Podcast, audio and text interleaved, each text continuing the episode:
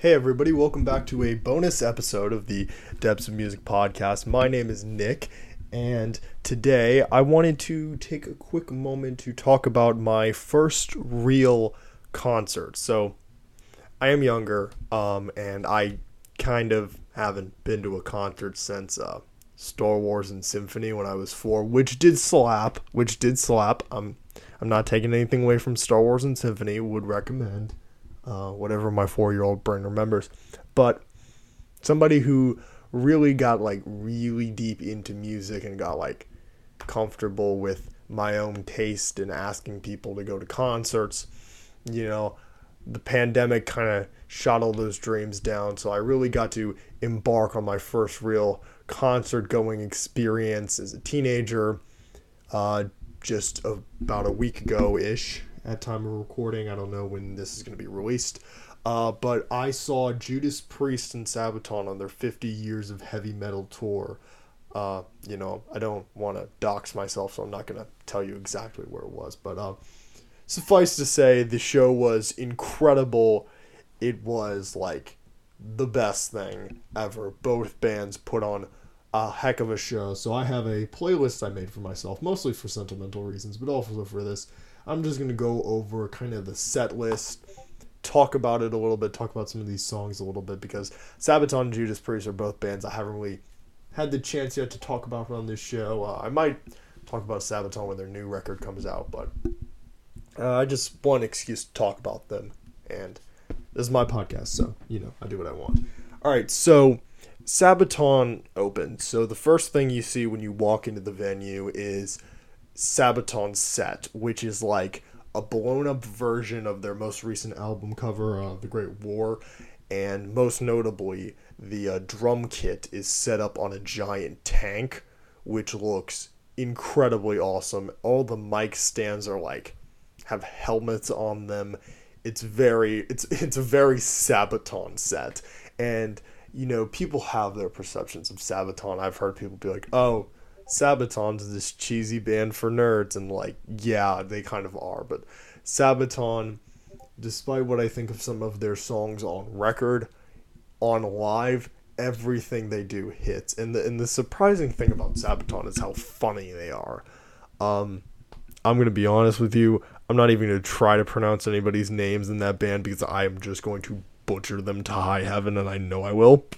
So uh, forgive me for that. But Sabaton uh, starts with Ghost Division, a song I really am not that familiar with, but was definitely still a pretty solid way to open up the entire set. To be honest, you know, Sabaton doesn't have very many slow songs, so I was kind of going into this expecting to get pummeled blow after blow after blow with loud, aggressive bangers. And for my money, that is definitely what I got. Uh, after that song, they go back into the s- backstage. I don't know what I was going to call it, the dressing room. I don't know.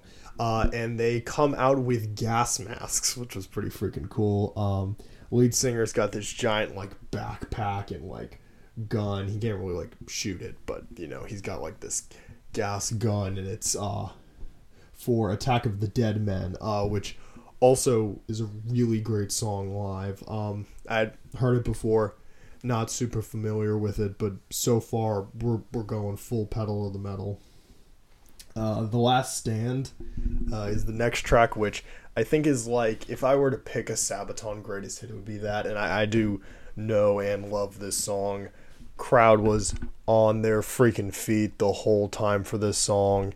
It's a headbanger and a half. It is great live, especially when everyone else is screaming the lyrics to it. And the thing about Sabaton was that they were very like they were bo- both bands really, but Sabaton especially was really wholesome. Judas Priest didn't do as much interacting with the crowd at the show because Judas Priest had a lot of heavy, they had 50 years of heavy metal to get through, and they were going song after song after song after song after song. So there wasn't as much time to stop and talk to the crowd as Sabaton had, which was cool. So we got a lot of really fun interactions with the band getting us to jump up and down or sing parts with them, or there was one time during.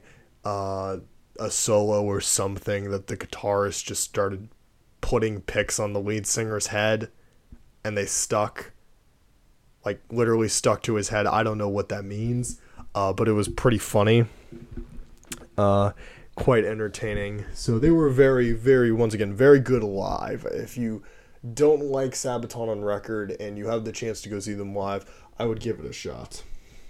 Uh, next through the set list, we've got the Red Baron, Bismarck, uh, Fields of Verdun, which is my favorite song off of that most recent album, The Great War.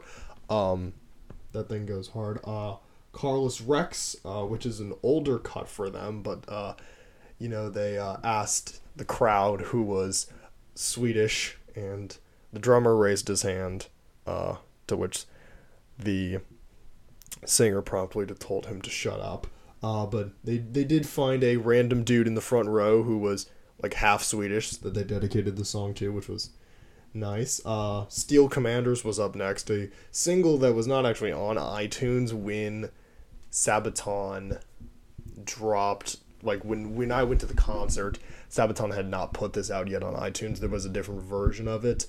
Um, and the, the more I listen to the song and the lyrics, the more it, it does show that classic Sabaton cheese. But at the same time, that that that that chorus goes hard. That chorus goes so hard. Um, and that was really fun to yell at the top of your lungs. Uh, Defense of Moscow is another more recent single that was quite good. Uh, same with Primo Victoria and Swedish Pagans. Those are both older songs, though. And I, I was mistaken. Uh, Carolus Rex was not the one he dedicated to Sweden. It was Swedish Pagans, obviously. And then they closed their set with To Hell and Back, which was, you know, one of the most popular songs off of that record. I, f- I forgot the name of it. But um, great song, great track, great way to close. Sabaton killed it. So honestly, like if you don't like Sabaton and you're able to catch them at a festival, or if you do like Sabaton, I would say just go see them live. They're well worth your money and your time just because of the amount of effort they put in their show and the amount of genuine fun they seem to be having there. Um, so with that, that was a really great way to start the night. Then, as the set changes, we're all waiting patiently for, you know, Judas Priest to start. First thing that happens is the lights go dark, and you hear blasted over the loudspeakers a recording uh, version, not a actual like cover version, but just the recording of War Pigs by Black Sabbath, which is freaking awesome. Because uh, you know you got a room full of metalheads. Uh, that love Judas Priest and old school metal, so obviously everybody is belting every single lyric of this song, which is pretty awesome. Judas Priest hadn't even got on stage, and everybody is already like freaking out. Man, my voice is not good. Um, that's why this is a bonus episode, not a main episode, so that I can keep all my mess ups in and not have to feel stressed out to edit them out. It's not called low effort. It's called more content. Darn it. Um, so when Judas Priest actually take the stage, well, before they take their stage, the the main part of Judas Priest's set is this giant like the the Judas Priest cross. I don't know what else to call it, pitchfork cross kind of thing. It is slowly raised up, and you know everything's all black now. It's night out, so everything is dark except for this red cross raising in the air, and there's like this ominous background vocal that's like talking about like when the beast emerged from deep space and opens its eyes and said, I am heavy effing metal. Uh, which is once again a little cheesy, but man, it is cool in person. Uh, and then you get the down down down down to start off their first song, which is One Shot of Glory, which is a hell of a way to start your show. Um, Rob Halford and the rest of the band come out. Their set kind of revealed is this big metal factory where where the metal is created. Pun completely intended. Um, Rob Halford comes out, and I guess I want to talk about him now because Rob Halford is a 70 year old man. he walks out on stage in full leather, full leather jacket, like trench coat, the whole nine yards. 70 year old man and starts belting this song. And he does not stop belting the entire show. This man is still wailing those high notes to a like pedigree that I don't even know if it's natural. I can't even hit most of those notes on a good day, and I'm not even 20. And he's 70, and he is just letting it rip, and it is incredible. Maybe he's not like running all around the stage doing jumping jacks like Bruce Dickinson maybe would be, but man, if Rob Halford still doesn't have the vocal range and the guitarist, the drummer, the bassist, now, to be blunt, I'm not entirely sure which members are still there. I know Drowning, KK Drowning isn't there. Uh, I think Glenn Thompson is still there, if that's the right band. So, once again, sorry if I got that information wrong. I probably should have looked it up before I started recording this, but I will. Um, their lineup was good. Guitars were great. Uh, you know, that Judas Priest dual guitar action, that blinding shredding all over the place. Crazy solo after crazy solo. They are like note perfect. It is very clear that this was a very well rehearsed show. And the other thing about Rob I wanted to mention is his wardrobe is incredible. I mean, this dude has more leather jackets than like I have socks. It's really impressive. Uh, he really does make a statement as the metal god on this uh, new tour. Uh, following up One Shot of Glory, we get a single from their most recent album. I think it's the only one they played at Arced was Lightning Strike, uh, which is another really great song off that record, which actually Firepower, you know, once again, 2017, I, I made the comment in my Iron Maiden review that if there's one band that can make a good album in 2021, good classic metal band that can make a good album in 2021, it's Maiden.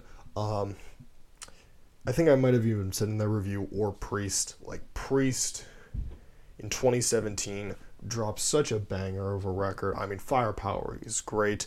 Please go listen to it if you like Judas Priest. Uh, it's not like just some whatever late stage curtain. No, this thing, this thing goes off. Uh, you got to give it a listen. And Lightning Strike, I think, is a great song off it. Next up, we get uh, pretty much one of the only like really big hits they play before the encore, and that's another. You got another thing coming, uh, which is off "Screaming for Vengeance." Great song, great here. Uh, next, we transition into another banger. I mean, "Freewheel Burnin'," great song off "Defenders of the Faith." Great live. "Turbo Lover," same thing. Uh, you know, not a song that really clicks with me as much on record as it does in person mainly because it's just fun to just do the I'm your turbo lover at like max volume. That's like that's fun. Uh, it's it's a bit of a big stadium anthem kind of style more than the classic heavy metal. So it works really well in the live setting, but it's not something that I quite get the impact of on record.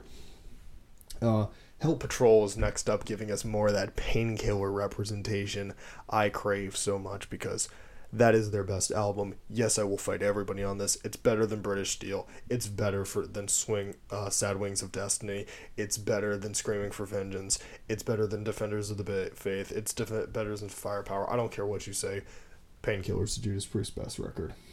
Uh, next up was a song that its live performance made me really like go back and listen to it again on record because I guess I hadn't given this song its due, even though it's one of their bigger singles uh, is The Sentinel, which is great. It was great live. It's great on record. Uh, it's such a great riff, such a great hook. That thing just gets in my head for hours and hours and hours and hours. There was a cool visual. So they have a screen behind them uh, when they're playing, and for a lot of the songs, we get visuals.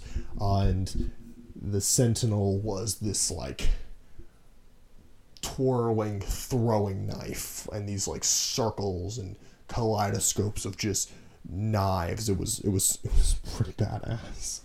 Um, so that was pretty great. Uh, next we have the only song I was not able to get the Judas Priest version of on iTunes is Rock and Rolla. Or Rock and Roller whatever it's called. It's the um, It's off the debut, which honestly, the old like the really older Judas Priest doesn't do it as much for me. So Rock-a-Rolla was fine live. It wasn't one of my favorites, but it was it was pretty solid live. Uh, it's just that this is the point in the track list where we get to more of the kind of like next like four ish songs were the more kind of deeper cuts from the old records. Um, except for the fact that I totally skipped over probably like my fate one of my favorite songs here, and uh, that's my bad. Uh, so after the Test Sentinel, we actually got uh, Touch of Evil, a Touch of Evil, um, off Painkiller, which, oh my god, I'm so happy they played this live. This is like a favorite Judas Priest song of mine. It's great live. It's great on record. Just the energy of that. It's not a super fast tempo, but just the kind of like way that feels like I don't know, just like a dark air wafting into a old castle is like awesome. I don't know. There's something about that track that really just that really just gets to me. That riff is great. I love the keyboard the before the verse kicks in.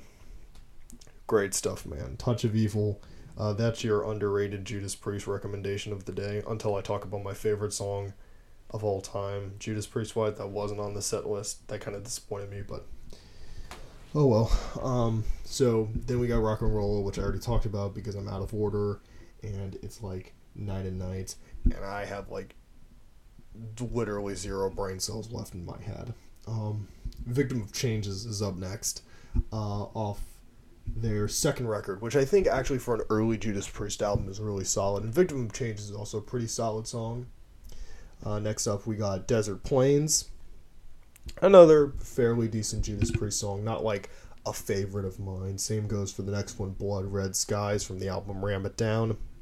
But still quite fun. Um, next up is Invader, which I like Invader. Uh, I thought it was cool. I liked the visuals we got. Uh, I, it made me miss the fact that spoiler alert exciter is not on this list. And i, I guess i probably would have rather heard exciter here but that's neither here nor there. Uh, after that we get you know in all of our moments of crowd interaction the most notable one was we were we got a little interaction from the drummer kind of hyping up the city i was at that i'm not going to talk about because i don't really feel like talking about where i live on the internet not yet, at least. Uh, once I shill out for more fame, then maybe so. And then we get the opening notes of Painkiller, and it's just as glorious as you'd assume it is. It's Painkiller. It's like the best Judas Priest song. Not really, but it's not my favorite. But God, this thing rips, and it ripped alive, and it was everything I ever wanted it to be. Um, I love this song. I even like the death cover off Sound of Perseverance, even though, as much as I love Death, I don't think they outdo Judas Priest on that cover. Although Sound of Perseverance is an underrated album, uh, but that's that's that's a take for a different day. So, Painkiller is great here, and then the band cuts off. They bow. They walk off, and obviously there's like three or four Judas Priest songs, probably even more than most of you can name that we haven't mentioned yet. So obviously we've got an encore. The first encore we get is Electric Eye, which, you know, is a pretty great encore song. I like I love Electric Eye. It's one of my favorite songs off that record. It's pretty awesome live, some pretty cool visuals. Uh, once we get to this segment, to the encore, eventually, I forget which song it is in the encore, so I'm just going to talk about it here. Um, we get uh, in the lead up to this song that da da da da da da da da da da da da da da da uh, we get the Judas Priest cross that I was mentioning earlier, flashing a bunch of different colors, which it's done a little bit throughout the show, but like once again, that dark cinematic mood as it's flashing these different colors, and then we get the drop into Electric Eye is pretty sweet. Uh, then we also get that uh, next stage prop was just this giant inflatable bull which the guitarist definitely humped a few times, but we're not going to talk about that. What we're going to talk about is the fact that there was a giant inflatable bull on stage, and to be honest, I think I read an interview where Rob Halford said it symbolized something about like their hometown. I don't know. I didn't know that at the time. I just thought it was a cool bull, and yeah, it's pretty cool. Uh, next up for encore is Hellbent for Leather, a song that has kind of become a mantra of Judas Priest, especially Rob Halford, considering once again that man owns so many leather jackets literally every single time he was coming out with some new jacket. Uh, the only one that wasn't leather was a giant denim uh, trench coat, which was like a battle vest that you'd see the heavy metal battle vest with all the patches. It was, I kid you not, it was like this giant trench coat covered in heavy metal patches. It was so incredible. I've never seen that patches that many patches on a man in my entire life, and it really just showed like how much he loves heavy metal, and I I just I respect that so much. It was so cool. I do not own a battle vest, if anybody's curious, but I thought it was quite cool. I was quite jealous. Uh, after that, we get our next encore uh, they didn't save it for last, which I, I wasn't sure if they were going to save it for last. But we get Breaking the Law, uh, which, you know, is kind of everyone's mom's Judas Priest song. But yeah, it's still pretty great. Um, especially that final section where we get the final ba da da da da da da da da. The, the, the way that riff finally comes in after Rob Halford screams the whole, You don't know what it's like is like, oh, every time gets me. Uh, and then our final song here is Living After Midnight, uh, which is one of those songs they got the crowd to sing along with. They even had like lyrics up there on the uh, on the jumbotron so that you knew what to say. Uh, and to be fair, it was probably after midnight when I got home from this concert. So you know what? I'll I'll I'll I'll, I'll give them that for anything with that. And then the show was finally over when they bowed one last time. And just like they started the show with a recording, they ended with a recording. And it was on the screen, it just said Judas Priest, Priest will be back 50 years of heavy metal as they played Queen's We Are the Champions, which is always a good way to end anything because it makes you feel like you did a whole lot, even though I just stood there and screamed heavy metal lyrics for like two and a half hours.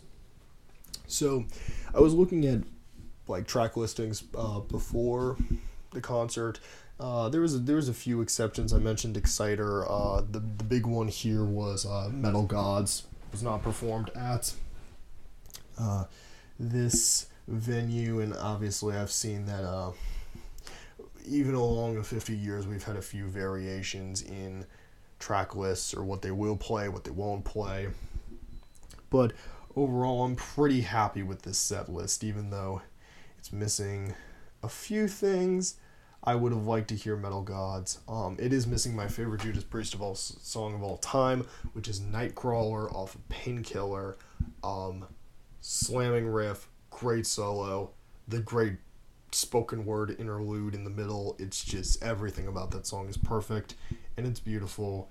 And I wish they would have played it live, but you know, I'll go see them again because the way that Judas Priest performed, they didn't perform like a band that's like past their heyday. They didn't perform like a band that's celebrating their 50 years. I, I kind of mentioned this when I talked in the Iron Maiden review about Maiden was kind of the same way on that record where I felt like even despite what some people have said about that record, um, that I felt like there was some creativity left in the tank for Maiden. I feel like the way that Priest played, there was a lot of vitality and a lot of life in it. It didn't feel like we were just going through the motions. It felt like a genuine celebration of 50 years of heavy metal. So, for someone who had not really been to a real concert, this was pretty much absolutely the best thing I could have asked for. So, uh, moral of the story is if it's coming to your city, if it's coming to a festival near you, Judas Priest's 50 years of heavy metal is absolutely worth your time. It's a great concert. I had the time of my freaking life there, and I recommend you all go out and do the same. So, thanks for listening to this quick little rant about uh, the Judas Priest tour I went to go see. I've been looking forward to this for like months and months and months and months and months, and I was worried I was gonna have to cancel at the last minute because of like COVID issues in my family. But luckily, everyone was negative and it was all good, and I got to go and it was all exciting. But uh, besides for that, I just want to give a quick thanks. I'll probably do it on a main episode after the one that I already recorded goes out. Uh, but I just want to give a thanks for the absurd amount of new viewers I've gotten. I don't know why exactly. I don't know if I just hit the right hashtags the last time I posted or what's going on, but a lot of people are viewing the show now. I've gotten a lot of, you know, uh, more viewers, a lot of new viewers. So while the pressure is on, you know, I've I've kind of been genre flipping back forth between like pop and hip hop and then like metal and rock. I've just kind of been going back and forth. So I know I haven't really kept a consistent style, but realistically, I've but one I always try to talk about what I'm interested in. Things have been going back and forth, especially in the terms of new music released. I've found a lot of things interesting that I am very excited to talk about. So, uh, the album review I'm doing next, uh, Montero, is you know a pop record. So I kind of also wanted to get this out as a bonus to give the new people who are just now joining us on this depths of music journey something else to chew on, and also something for you know maybe if they would have joined specifically during the Senjutsu review and are you know talking trying to get into that metal. Uh, this will give them something else to kind of go off of. So as a bonus, you know, this is a little bit rougher. So if you want to see the full real deal reviews, other heavy metal, uh, I've talked about it a few times before, but you can check out my Iron Maiden review, Senjutsu. You can check out my Black Sabbath Heaven and Hell review. You can talk about my Iron Maiden review, Number of the Beast. Yes, I covered them twice. I didn't know Senjutsu was coming out when I decided to cover Number of the Beast. So that's why I've covered the same band twice in like 14 episodes. I also uh, did a little episode on uh, Hatebeak's Number of the Beak. It's an album. It's like a grindcore death metal album, fronted uh, with a bird with a band. Yeah, a band that's fronted by a bird, like an actual parrot, is the lead vocalist for a death metal band, and it is an experience, and it's an experience. Like honestly you just got to listen to it to believe it. So that's also there for you if you feel so inclined. So until next time, thank you everyone for listening, and I will catch you next time.